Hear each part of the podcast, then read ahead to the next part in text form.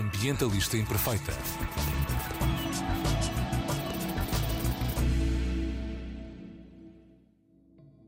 Olá a todas e a todos, daqui Joana Guerra Tadeu com a mensagem Ambientalistas Imperfeitas manifestam-se pelo ambiente.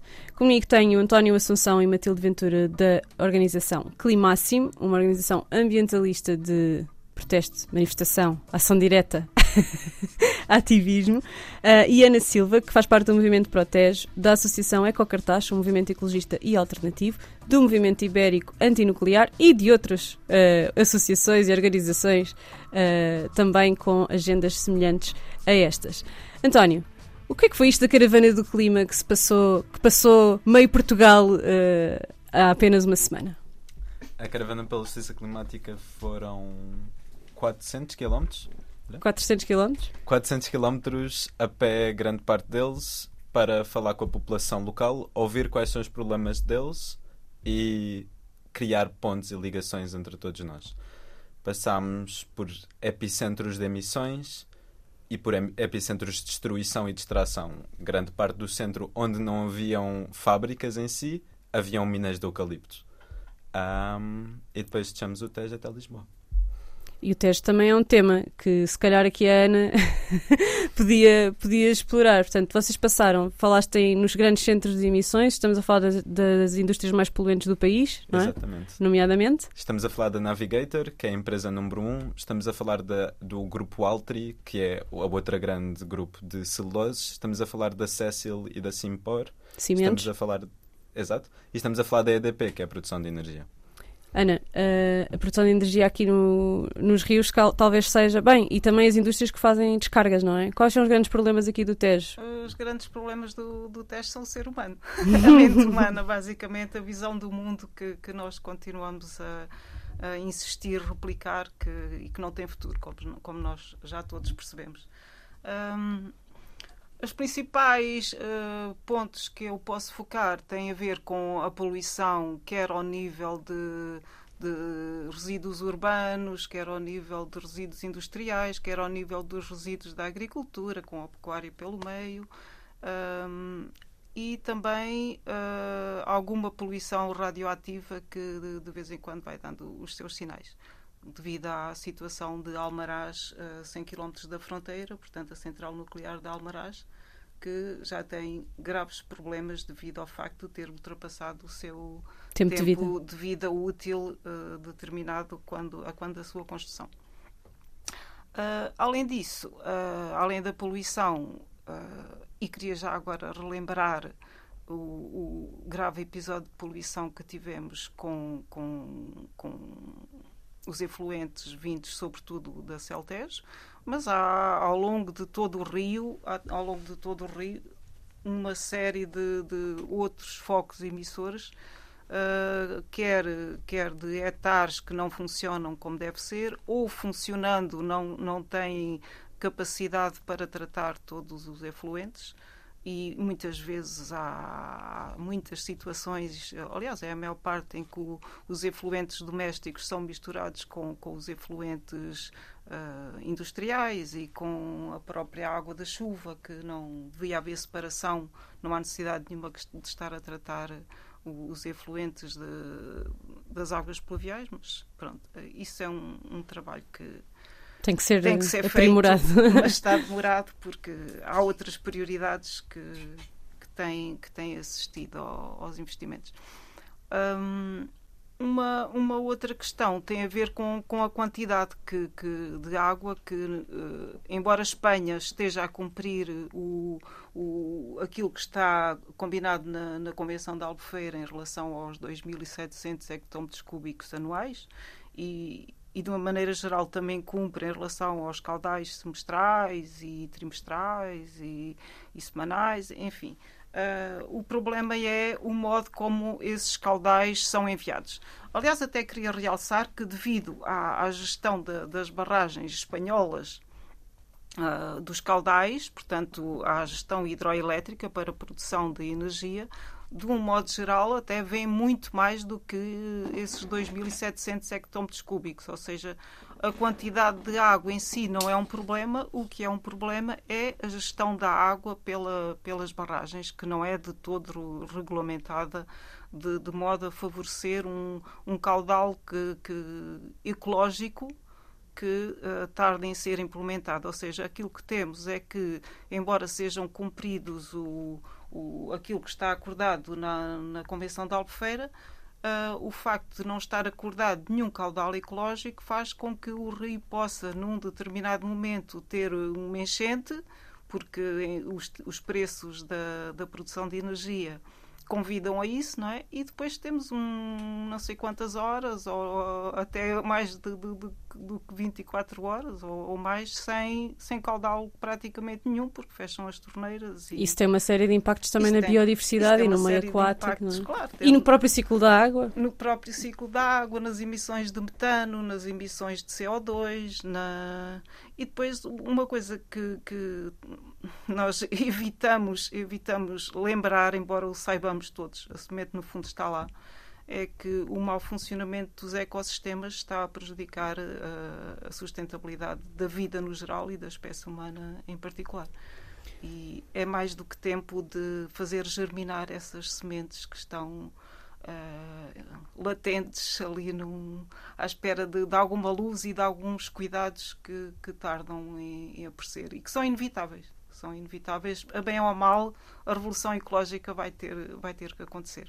É bom que, que seja a bem, porque a mal, no fundo, já, já há indícios do que é que isso pode ser. Vai haver muito mais guerras, muito mais violência, porque quando tivermos que lutar por alimento e por água e por ecossistemas funcionais que não se põem em marcha de um dia para o outro, e às vezes ouço, ah, quando isto já não der, vamos todos para o campo e não sei o quê. Mas não vai haver lugar para todos, nem os ecossistemas estão preparados para, para receber toda a gente. E a luta vai começar nas cidades e vai acabar no, no campo. Vai, inevitavelmente, se não fizermos nada rapidamente, vamos acabar toda ao estalo. Não há hipótese. Matilde, tu juntaste ao Climáximo recentemente, uh, percebi bem? Ah, sim, é verdade. E foi no âmbito desta caravana, já, já, já conhecias antes, juntaste-te à caravana e depois ao Climáximo, como é que foi? Uh, eu já tinha participado em algumas ações diretas, nomeadamente uh, o bloqueio à refinaria em Sines, um, mas foi agora, depois da caravana, que eu decidi efetivamente juntar-me, sim. E como é que, ouvindo, ouvindo aqui a Ana a falar desta necessidade de haver uma revolução ecológica e nestas, nestes perigos todos, De, de violência de, de, de, devido à escassez e tudo mais, como é, que, como, é que, como é que tu ouves esta mensagem e como é que, como é que ligas isto ao, ao ativismo que estás a escolher fazer? É, é verdade, é, vai, vai acontecer, nós temos de inevitavelmente mudar a forma, a forma como funcionamos enquanto eu individual e eu coletivo, ou seja, enquanto sociedade, porque se continuarmos da maneira como estamos, não Não, não é sustentável, simplesmente não é um modo sustentável de, de agir e de, e de continuar. Um, e terá de acontecer, essa, essa revolução ecológica vai ter de acontecer, porque não há outra hipótese. Isto é, a questão do ativismo e de nos juntarmos a, a, ao, ao ativismo não é só estarmos a lutar pela, pelo ambiente, é, é efetivamente a luta pela nossa vida. Não há outra hipótese. É uma questão de sobrevivência. É uma já. questão de sobrevivência. E acho que o maior problema é, é, é o estado confortável em que nós estamos e acharmos que temos tempo e que podemos não agir e não... E que alguém em algum lado vai fazer alguma coisa. Porque ninguém vai. Ninguém vai fazer nada. Porque ninguém tem feito nada. E, hum, efetivamente, vamos ter de ser nós a fazer. Olha, eu sei que isto é para ouvir a vocês, mas eu tive uma palestra sobre eco-ansiedade com um psicólogo clínico há uns dias e foi a primeira vez que eu ouvi um psicólogo clínico a falar de eco-ansiedade.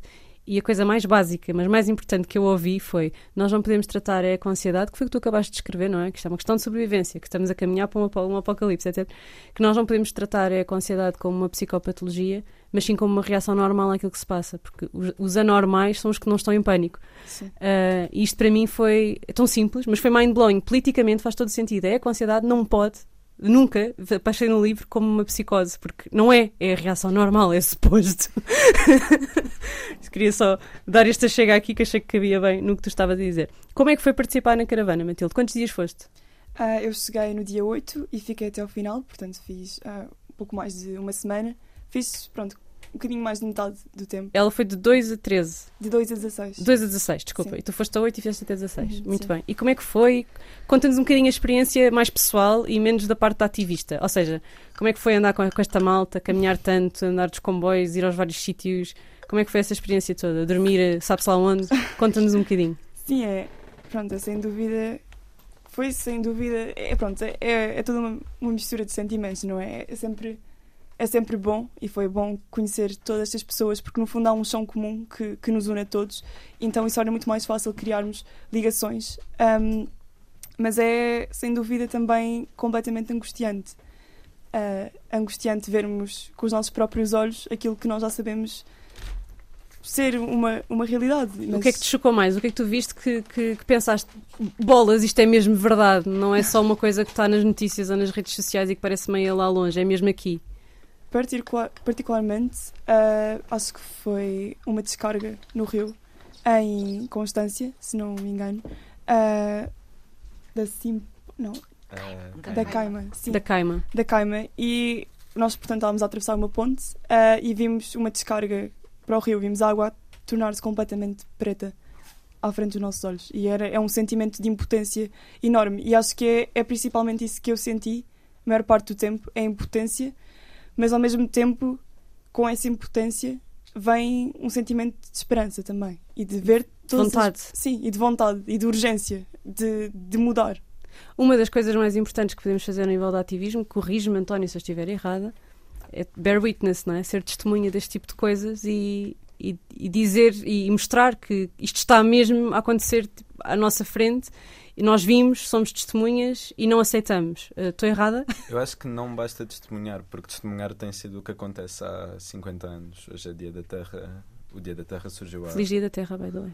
há, há algum tempo. E foi sempre a coisa de estar a acontecer algum problema. A grande parte do ativismo é a observação desse problema e tornar e começar a agir perante ele, e não ficarmos só paralisados nas redes sociais com o choque, mas sim darmos o passo em frente de combater a origem do problema. Qual é a origem do problema? A origem do problema é o sistema. E qual sistema? O sistema capitalista que surge depois da Revolução Industrial é a principal causa das alterações climáticas. A ótica da acumulação de lucro acima de qualquer valor de dignidade, solidariedade e respeito pela vida é o que nos mete hoje a já morrerem milhares de pessoas pelas alterações climáticas e a que todos os dias morrerem mais. Uh, tu falaste da, dos eucaliptos, uh, falámos também aqui das questões das descargas e da, e da gestão da, do, da água enquanto recurso e dos, dos ecossistemas associados aos rios. Uh, além disto, o que é que gostavas mais de, de salientar pelo caminho? Tu fizeste a caravana toda? Eu fiz tudo, sim. Que tal? Como é que foi andar quinze dias, catorze dias?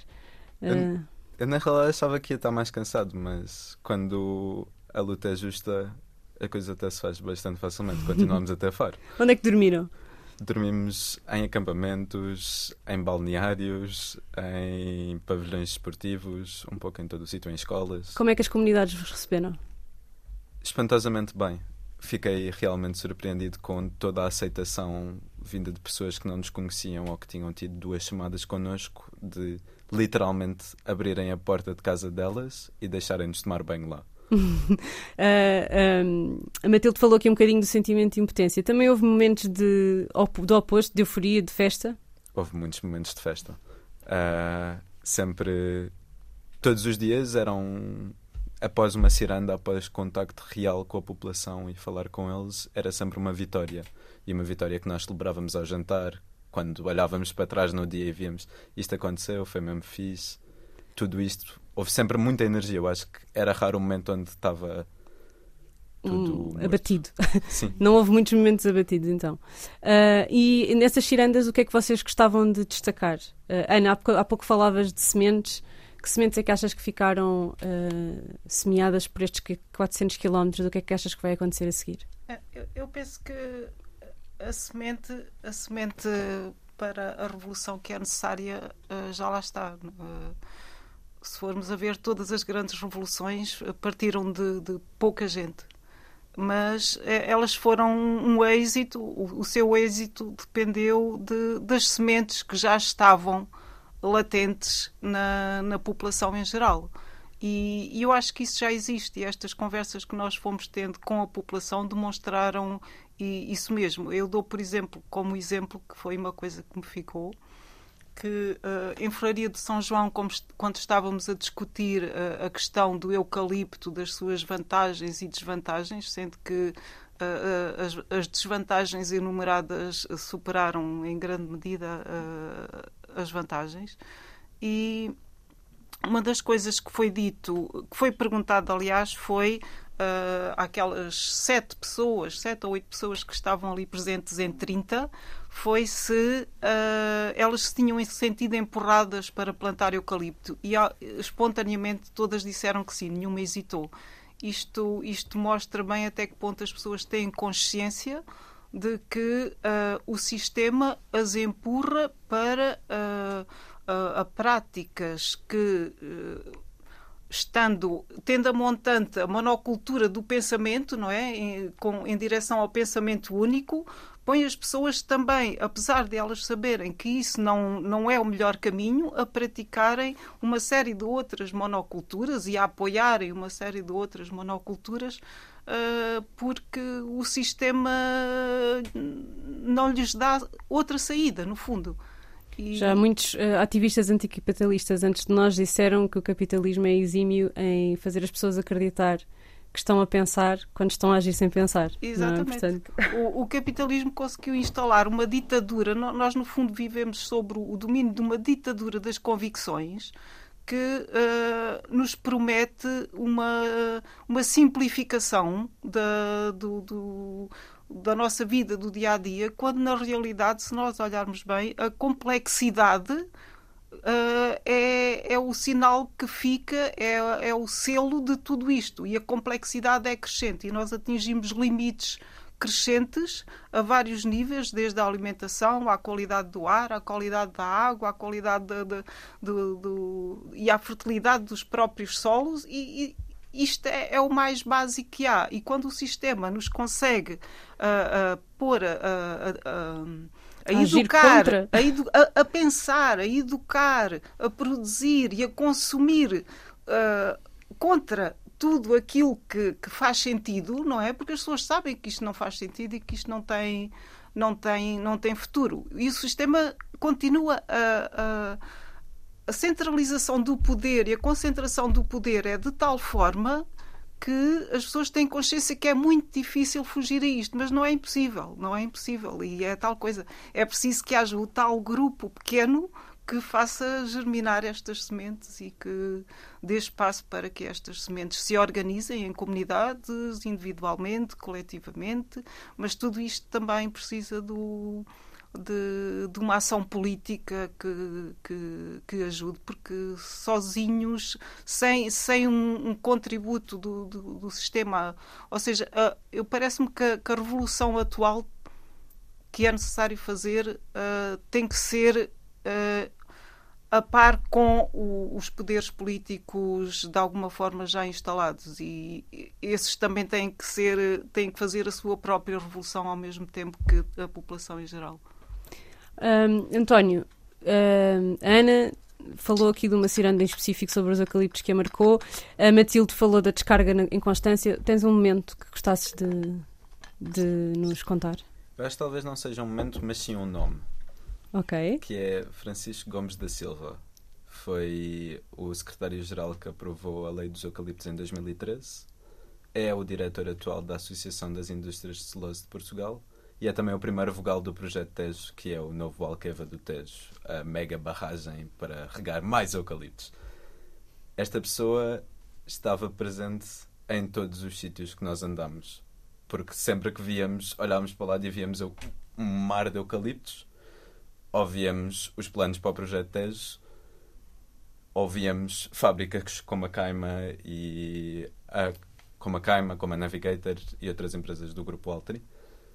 Tudo isto estava sempre na cabeça de como é que esta uma pessoa, que na realidade pertence a um sistema extremamente complexo para exploração nossa, uh, consegue destruir tanto e tirar todo o poder das populações locais e passá-lo para Um... Para meia dúzia de mãos, começando pelas dele. Exatamente, para meia dúzia de mãos que estão num edifício muito pequenino aqui em Lisboa.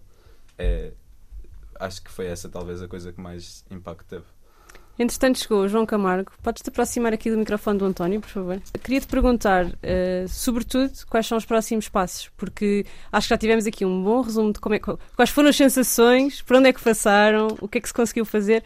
Uh, se calhar de ti gostava que, que nos explicasses um bocadinho, se, calhar, se houve algum momento em que vocês sentem que tocaram em, em, em alguma empresa ou em alguma comunidade em específico ou em algum grupo de trabalhadores, e o que é que prevês que vocês consigam a partir daqui fazer de futuro?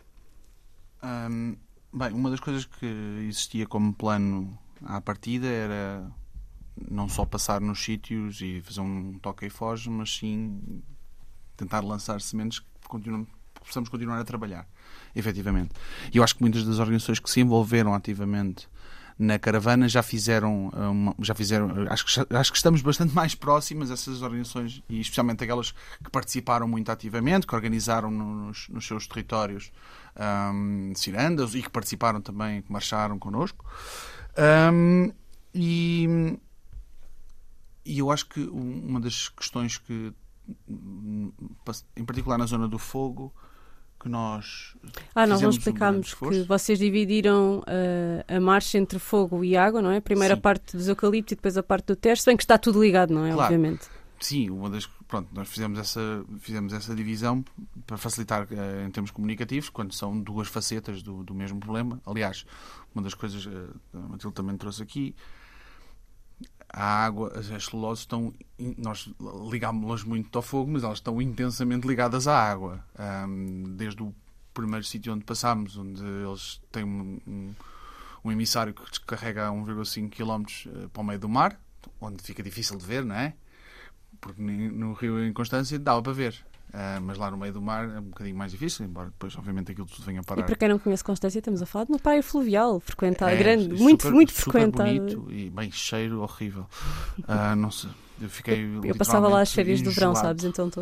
fiquei muito, eu estava estávamos a fazer ciranda, eu estava a ficar com não, mal disposto. Um, e, e nesta parte do fogo nós queríamos falar sobre fogo e sobre uma garantia que nós temos, é o que aconteceu em dois mil e dezassete, em dois mil e cinco, dois mil e três, vai acontecer de novo. Caminhando naqueles territórios, nós percebemos as condições que existiam para o incêndio de dois mil e dezassete, de biomassa no terreno, de abandono, de, de eucaliptal, também de, das outras invasoras, está presente, aliás, está agravada. Uma das questões que, que montámos então, e, e vamos dar agora a sequência, é criar uma rede uh, articulada entre as comunidades nos territórios mais vulneráveis e de maior risco e uh, os coletivos que estão mais próximos dos centros de poder, nomeadamente uh, em Lisboa, no Porto, etcétera. Porque não pode acontecer de novo o que aconteceu em dois mil e dezassete em termos políticos, que é, houve aquela drama que foi transformado num dramalhaço pela imprensa, o Marcelo foi chorar uh, lá no, com, com, as, com as comunidades e depois... não aconteceu nada. Só multas. Houve umas multas para as pessoas, as celuloses abanaram ali um bocadinho, dois meses, mas o governo rapidamente resolveu o assunto, pondo um homem forte das celuloses a mandar no, na nova instituição que gera os, os fogos rurais, o Tiago Oliveira. E depois houve, houve ali um ensaio de ah, vamos revogar a lei dos eucaliptos, do, do Francisco Gomes da Silva, mas uh, tudo isso já, já são águas passadas, porque antes disso acontecer, houve uma massificação de, de plantação a decorrer até à última da hora para plantar até ao último minuto enquanto a lei não entrava em vigor. E hoje a área de eucaliptal em Portugal é maior do que em dois mil e dezassete. E a área de eucaliptal abandonado é maior do que em dois mil e dezassete. As condições são piores para aquilo voltar a acontecer. Um projeto piloto prometido para o Nudeirinho, como, como nos trouxe a informação a, a, a Dina Duarte da, da Associação das Vítimas, nunca avançou. Eles têm uma promessa de uma estátua, de uma estátua não, de um monumento que custa dois milhões, nem isso está acabado. Passaram cinco anos, nem a porcaria do monumento está acabado. É um desprezo... Para não um... falar de todos os problemas ao nível do realojamento das famílias e tudo mais, que Nada, é eu acho uma que corrupção muito, incrível. É o que eles estavam-nos a dizer, muita gente foi embora. e muita gente que vinha passar férias, etcétera, deixou de vir. Deixou de vir porque medo, não é? E, e legítimo, razoável, uh, senso comum, não querer estar a arriscar-se. E, portanto, uma das questões é, não vai voltar a acontecer isso. Nós vamos montar uma rede... Não vai voltar a acontecer, não, não por vai, causa vai, da vontade vai, política, vai mas porque vocês vão... Mas nós, vamos, nós queremos montar uma rede para uma resposta política, que é, não pode, uma vez mais, voltar a acontecer aquilo e não mudar nada, porque foi isso que aconteceu, não mudou nada, piorou. E nós não aceitamos que não volte a acontecer, que não volte a mudar nada. E por isso vamos montar esta rede, estamos em contacto com uma boa parte destas comunidades, não passámos em todos os sítios que são vulneráveis, obviamente, há mais sítios subindo, continuando, para a beira, para a beira baixa, até para a beira alta. Um, obviamente, uh, a situação põe-se. Um, depois, existe uma série de outras iniciativas não diretamente relacionadas com a caravana. Uma das questões bastante óbvias que também ficou da caravana é que o projeto, o projeto Tejo é um projeto totalmente inviável e que não pode avançar e, portanto, vai ter que ser organizado uh, movimento à volta disso, campanha à volta disso. Enquanto estava aqui a falar o António, estava-me a lembrar. O nome ideal para o, para o Francisco Gomes da Silva, emérito professor do Instituto Superior de Agronomia, que se apresentou sempre como um grande académico, ele é muito objetivo, que é um um quadro político demolidor do agronegócio português. Ele é o Senhor Deserto, é o nome dele. Francisco Gomes da Silva, Senhor Deserto. Um, e o senhor, o senhor Deserto vai ter que levar um banho. Um, portanto, é, em princípio, tudo aquilo em que ele estiver metido é seguramente mau para o país, seguramente mau para as comunidades, seguramente mau para o clima, porque tudo o que ele tem naquela cabeça é lucro. E nesse sentido ele é totalmente coerente. Mas o lucro dele significa deserto. Ele não é o senhor lucro, ele é o senhor deserto. Hum, outras iniciativas que vão existir também. Hum, o Climáximo está a organizar hum, entre seis e dez de julho o Acampamento um ponto cinco, que vai estar ligado com o capitalismo fóssil em geral, hum, que vai ser em Melides, vai tocar muito também na sequência do que foi o, o, o Vamos Juntas uh, da refinaria de Sines, continuar o trabalho de contacto local e seguramente haverá muitas novidades por aí pela frente, porque há tanta coisa para fazer que o que não falta uh, são urgências às quais temos de acudir e que vamos ter que montar nacionalmente e internacionalmente. E basta olharmos para o que está a passar neste momento noutros países, o movimento está a crescer. Um, o Just Stop Oil uh, e o Extinction Rebellion no Reino Unido estão a fazer coisas muito novas. Também existirá, provavelmente a partir de setembro, um grande movimento de ocupação de escolas uh, por todo o mundo.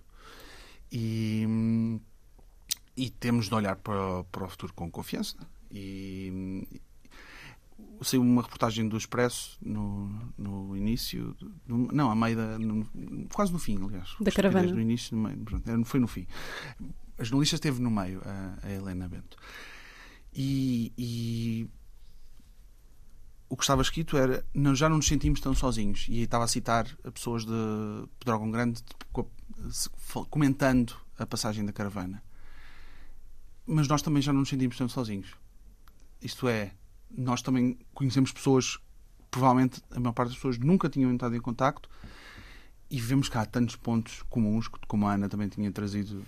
Hum, há muitas das sementes que já estão lá e precisamos de regá-las e continuar a regá-las e voltar lá. Hum... E muito do nosso papel, às vezes, daqui, sim, pessoas que, como o meu trabalho, é, é só isso, não é? É só pôr mais umas gotinhas. Sim. E pronto. E é isto. Eu acho que sim. Uh, agora a seguir vamos ouvir o Pedro Triguinho, que nos vai explicar como é que a C P esteve envolvida aqui na caravana, que foi uma parceria, foi uma parceria importante, certo? O António estava aqui a dizer ainda em voz off. Uh, e também uh, está ligado ao movimento Basta de Crimes Ambientais, portanto também há de ter uma série de mensagens e de coisas boas para nos contar sobre a caravana e talvez também um episódio que eu tenha marcado. E depois vamos ouvir também a Dina Duarte, que é da Associação de Vítimas dos Incêndios de Pedrógão, que pelos vistos nós não se sentam sozinha, uh, para também nos explicar qual foi a importância da caravana do clima passar naquela zona e quais são as esperanças que têm agora para estas sementes que germinaram crescerem. Uh, Matilde, António, Ana, querem acrescentar alguma coisa? Eu sei que é confortável não fazer nada, mas neste momento isso é um luxo ao qual já não nos podemos dar. E a verdade era o que estavas a dizer, ninguém nos vem salvar e, portanto, neste momento está tudo nas nossas mãos. E qual é o primeiro passo? É organizarmos, porque temos de, temos de mudar individualmente, mas especialmente organizarmos. E lá está, é criar um movimento, que foi esse o nosso objetivo também, criar um movimento e pontes com as comunidades, um movimento muito mais unido e muito mais coeso. E é isso que nós todos temos de fazer neste momento, é, é unir-nos contra um sistema que nos vai lixar. Bom, é isso. Ana? Uh, eu queria só terminar dizendo que, apesar das promessas do sistema uh, que, e de, do, dos seus efeitos nocivos que, que nos fazem medo e que nos remetem para a passividade, uh, eu queria realçar o facto de o futuro não ser um produto pronto a consumir, mas um, qualquer coisa que tem que evoluir com a, a evolução da nossa visão atual do mundo, uh, e E ela tem que ser feita através da divulgação da informação, como neste caso uh, estás a fazer, e também através da divulgação do, do conhecimento, uh, porque falta muita divulgação do conhecimento para que as pessoas percebam uh, como é que funciona a vida no planeta Terra. E isto é uma ciência que já tem mais de cento e cinquenta anos e que ainda não é ensinada nas escolas. Porquê? Porque uh, o sistema pôs-nos a pensar que o que é bom para a economia não é bom, o que é bom para a ecologia, peço desculpa, não é bom para a economia, e enquanto continuarmos assim a, a pensar... Uh, Quando os princípios e as definições das duas ciências são tão semelhantes, não é? Exatamente. O que ainda é mais infeliz. Ou seja, uh, há uma ecologia política para, para ser trabalhada, porque... Esta ecologia política está a moldar, como sabemos, os ecossistemas de um modo completamente insustentável e cada vez mais irrecuperável também. Obrigada, Ana. Obrigada, Matilde. Obrigada, António. Obrigado, João. Posso, disse claro, momento? António. Força. Okay, perfeito. Acho ótimo. Um, depois desta hora a falar sobre esta grande ação, eu gostava de convidar todas as pessoas que estão... Sem... É com ansiosas. É com ansiosas, mas querem agir e estão prontas para isso, para e virem à formação em ativismo climático que vai acontecer, não neste sábado, no outro, yeah. dia trinta. vinte, trinta ou vinte, vinte, trinta. Dia trinta. Dia ou trinta seja, de abril. Domingo, talvez. Não, é sábado. Dia sábado? trinta de abril. Perfeito. Há uma formação em ativismo climático. Onde? Está tudo no site do Climáximo P T. A formação é... Não sabem, não faz mal, está tudo no site climáximo ponto pt. Se calhar o sítio ainda não está fechado, é provável, não é? Portanto, uh, mas será em Lisboa? Em Lisboa. Em Lisboa, ok. À tarde ou de manhã? As duas coisas? O dia todo. O dia é todo. Uma grande Eu já fiz uma vez. Para e capacitar recomendo. Realmente a tornarem-se. Lá está, porque passam conhecimento, como é que as coisas funcionam, e depois passam informação sobre o que é que está a ser feito em todo o mundo, que também é uma maneira de nós abrirmos os olhos. Olha, pá, dá para fazer cenas, uau! Uma pessoa sente-se empoderada, não é? E depois há uma série de exercícios práticos também, sim, certo? E depois, a todos os estudantes que nos estejam a ouvir, nós vamos ocupar muitas escolas pelo mundo inteiro. Em setembro. A, a partir de setembro até dezembro, tudo com a mensagem de fim ao fóssil. Em Lisboa vamos também ocupar, estamos a organizar já. E estejam atentos às redes da Greve Climática Estudantil para se juntarem a nós e ocuparem escolas connosco para exigir o fim ao fóssil e uma vida melhor. Obrigada. Nós, depois das mensagens do Pedro e da Dina, vamos encontrar-nos na próxima semana. Antes de mais, quero agradecer o facto de, de estar a participar nesta ciranda. Um, muito nos honra uh, a Associação de Vítimas do, do Incêndio de Pedrógão Grande estarmos presentes e uh, congratulamo-nos também por, um, por quem teve a ideia e a iniciativa de avançar com esta caravana pela justiça climática, uh, que é algo que é tão... tão tão importante para todos nós, um, e, e pronto, e dar os parabéns a todos os que, estiver, os que estiveram a participar, que dispuseram do seu tempo e que fizeram mais ou menos metros, mais ou menos quilómetros, mas deram o seu testemunho e percorreram aquilo que a maior parte de nós não tinha possibilidade de o fazer. Um, no dia sete de abril acolhemos a, a caravana, que entrou no Conselho de Figueiró dos Vinhos e depois de Pedrógão Grande. Uh, alguns elementos da A V I P G uh, foram receber os, os caminhantes e com eles também percorremos uh, algumas aldeias, uh, entre as quais Nudeirinho e Figueira. Um, uh, efetivamente nós vivemos num deserto verde com algumas ilhas de floresta onde há biodiversidade. Um, na sede da, da, da Associação das Vítimas fizemos então, a, foi feita a ciranda, falou-se de florestas, os vários conceitos de, das florestas, de monocultura, de abandono das propriedades, um, e na realidade há algo que, que, que é comum a tudo, temos que efetivamente um, temos que fazer a mudança, temos que mudar e temos que, que ter outra, outra forma de estar. Uh, isso é efetivamente o, o, o, a grande conclusão. Um, em dois mil e dezassete tivemos a, a prova de que o fenómeno que ocorreu aqui foi uma demonstração que as alterações climáticas est- estão aí e que tocam a todos. Nunca imaginei passar pelo que passei naquele período e no pós-dois mil e dezassete. Um, porque sempre achávamos que tocava aos outros, mas não, todos uh, podemos ser sujeitos a vários fenómenos, a nós tocou-nos o fogo, a outro a, toca-lhes a água, uh, e pronto, e cada um efetivamente tem que saber gerir um, e perceber o que é que está mal e o que é que pode alterar. Efetivamente aqui no território algo tem que alterar, algo tem que, tem que, tem que se alterar, sabe-se como é que, como, uh, não sabe é... quando é que as pessoas estão predispostas a colaborar nessa grande alteração e não se mudam efetivamente mentalidades por decreto, não se, não se diz aos proprietários que agora já não plantam verde, plantam azul, ou vão plantar azul e não vão plantar verde, ou seja, hum, é difícil nós, nós darmos um outro exemplo se na realidade hum, o mais fácil continua a ser o eucalipto, porque é algo que se planta, que não tem que se ter grande cuidado e que dá alguns cortes sem grande trabalho. Portanto, um, tem que se combater esta ideia, tem que se apresentar outras soluções, tem que se trazer um projeto piloto para esta região, venha ele de onde vier, seja ele sustentado por quem tiver que ser sustentado, mas na realidade isso também nos foi prometido. Um, a caravana permitiu ouvir opiniões dos de cá, do interior e dos de lá, De, deste e de outros países, o que foi realmente uma troca muito interessante um, e, que, e que efetivamente nos deu aqui um, alguma, algumas outras perspectivas. Um, concluímos verdadeiramente que viver neste deserto verde não é efetivamente uma, uma solução. A solução passa por criar uh, espaços Uh, para que algumas das nossas, dos nossos animais, os esquilos, os javalis, os veados, possam viver e se alimentarem sem causarem prejuízo aos poucos que ainda uh, trabalham a terra, que ainda cuidam da terra e que fazem eles aquela circo, aquele, aquela, aquele círculo uh, junto às aldeias que, de certa forma, nos faz, faz com que o fogo não chegue tão perto.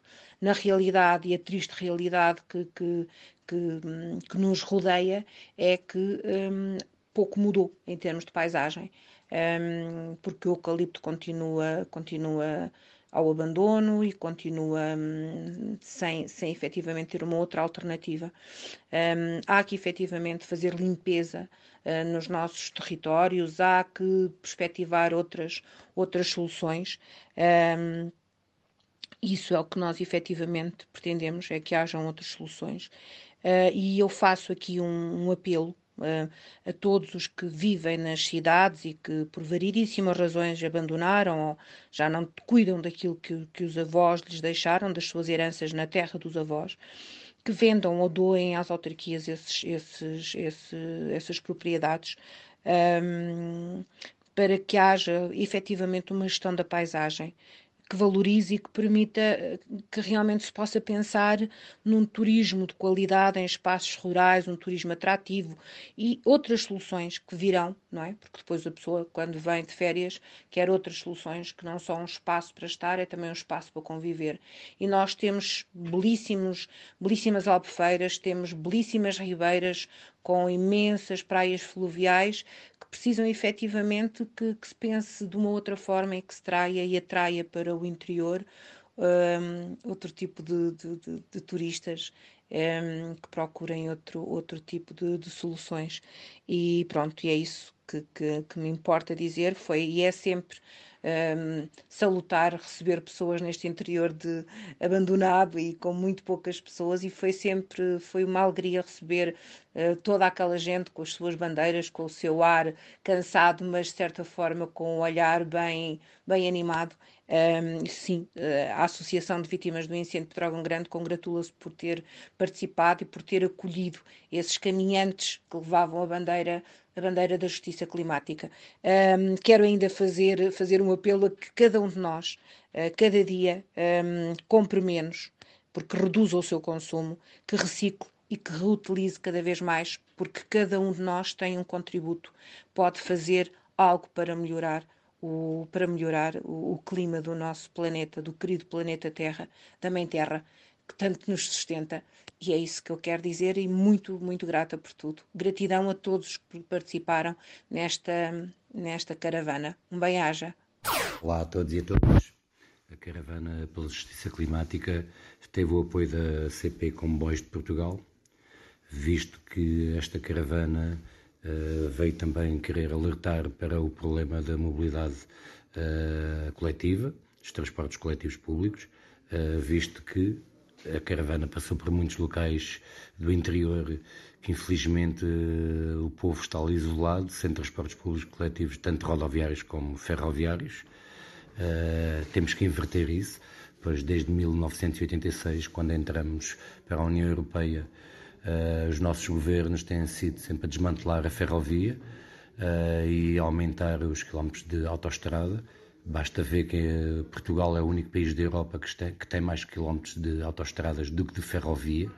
Isto é inconcebível, não pode acontecer. Uh, tal como somos a única capital na Europa que não temos uma ligação internacional a outras capitais da Europa. Não temos, deixamos de ter ligação a Madrid e a Paris desde que entramos na pandemia, e pelos vistos a Renfe não quer voltar a ter estes comboios. É uma luta que vamos ter que ter, porque a ferrovia, como todos sabemos, é o transporte mais sustentável que temos, e isto não pode acontecer. Outra das coisas que está a acontecer, que está a atrasar o desenvolvimento da ferrovia em Portugal, é as infraestruturas de Portugal, pois desde dois mil e quinze que fundiram as infraestruturas ferroviárias com as infraestruturas ferrovia, rodoviárias. Isso não pode acontecer, uh, isso é um absurdo, uh, termos pessoas das estradas a mandar na ferrovia em Portugal, e como é óbvio, isso está a dar uh, buraco, uh, não está a correr bem. Uh, temos que ter as infraestruturas ferroviárias ligadas só à ferrovia, só isso é que faz sentido. Uh, hoje em dia parece que estamos a promover o avião em vez da ferrovia. Andamos em contraciclo em relação a toda a Europa, uh, que se está cada vez mais a apostar na, na ferrovia, e nós uh, andamos a remodelar comboios antigos, é certo, uh, andamos a poupar dinheiro com isso, mas o que é certo, as infraestruturas estão muito atrasadas, temos muitos problemas com as infraestruturas em várias linhas deste país, e isso é um problema grave, sério, uh, devido às emissões uh, de gases com efeito de estufa uh, que os transportes originam, e vamos ter que mudar isso, pois dois mil e trinta está já aí. Uh, vamos começar a ter ecota- ecotaxas dos caminhões na estrada, e o nosso país não está preparado para transportar esses caminhões por ferrovia. Uh, vamos ter que começar a pensar nisso seriamente, porque o futuro é hoje. A ferrovia, o comboio não é um comboio, não é o comboio do futuro, é o comboio do é o transporte do presente, não do futuro. Uh, já todos deveríamos estar mentalizados que o transporte é para todos e não só para os pobres. Parece que o transporte é um meio, o comboio é um meio de transporte para os pobres, ao contrário de outros países do norte da Europa, onde é, é, a mentalidade é contrária a isto, onde toda a gente vê o transporte ferroviário como o meio mais sustentável, e, é, e toda a gente o usa. Uh, portanto, esta caravana veio provar isso, que temos muita necessidade da ferrovia em Portugal, estamos muito atrasados, uh, há que reverter isso, uh, vamos ter que lutar, vamos ter que uh, mostrar que a ferrovia é uma, é uma mais-valia, Vamos ter que criar centros intermodal, não só em Lisboa como no resto do país. As empresas de transporte, tanto rodoviárias como ferroviárias, como os municípios, vão ter que se sentar à mesa e pensar nessas ligações. Não faz sentido as pessoas estarem isoladas nas suas terras, não poderem ir a um centro de saúde, não poderem ir a um hospital, as crianças para a escola, terem que andar os pais e levá-las à escola, que é o que acontece em muitas cidades e aldeias e vilas do nosso país. Uh, temos uma capital como Viseu, sem comboio, a única capital uh, da, da União Europeia que não tem uh, uma estação de comboios, não tem uma linha ferroviária, é incrível, uh, já teve, uh, agora neste, neste momento uh, a linha que lá estava é uma ecopista, uh, é nisto que estamos a transformar o nosso país, uh, estamos a retirar as linhas, as linhas de caminho de ferro para colocar ecopistas, é este o caminho da I P, Infraestruturas de Portugal. Isto não, não é admissível. Teremos que lutar contra isso. Ambientalista Imperfeita.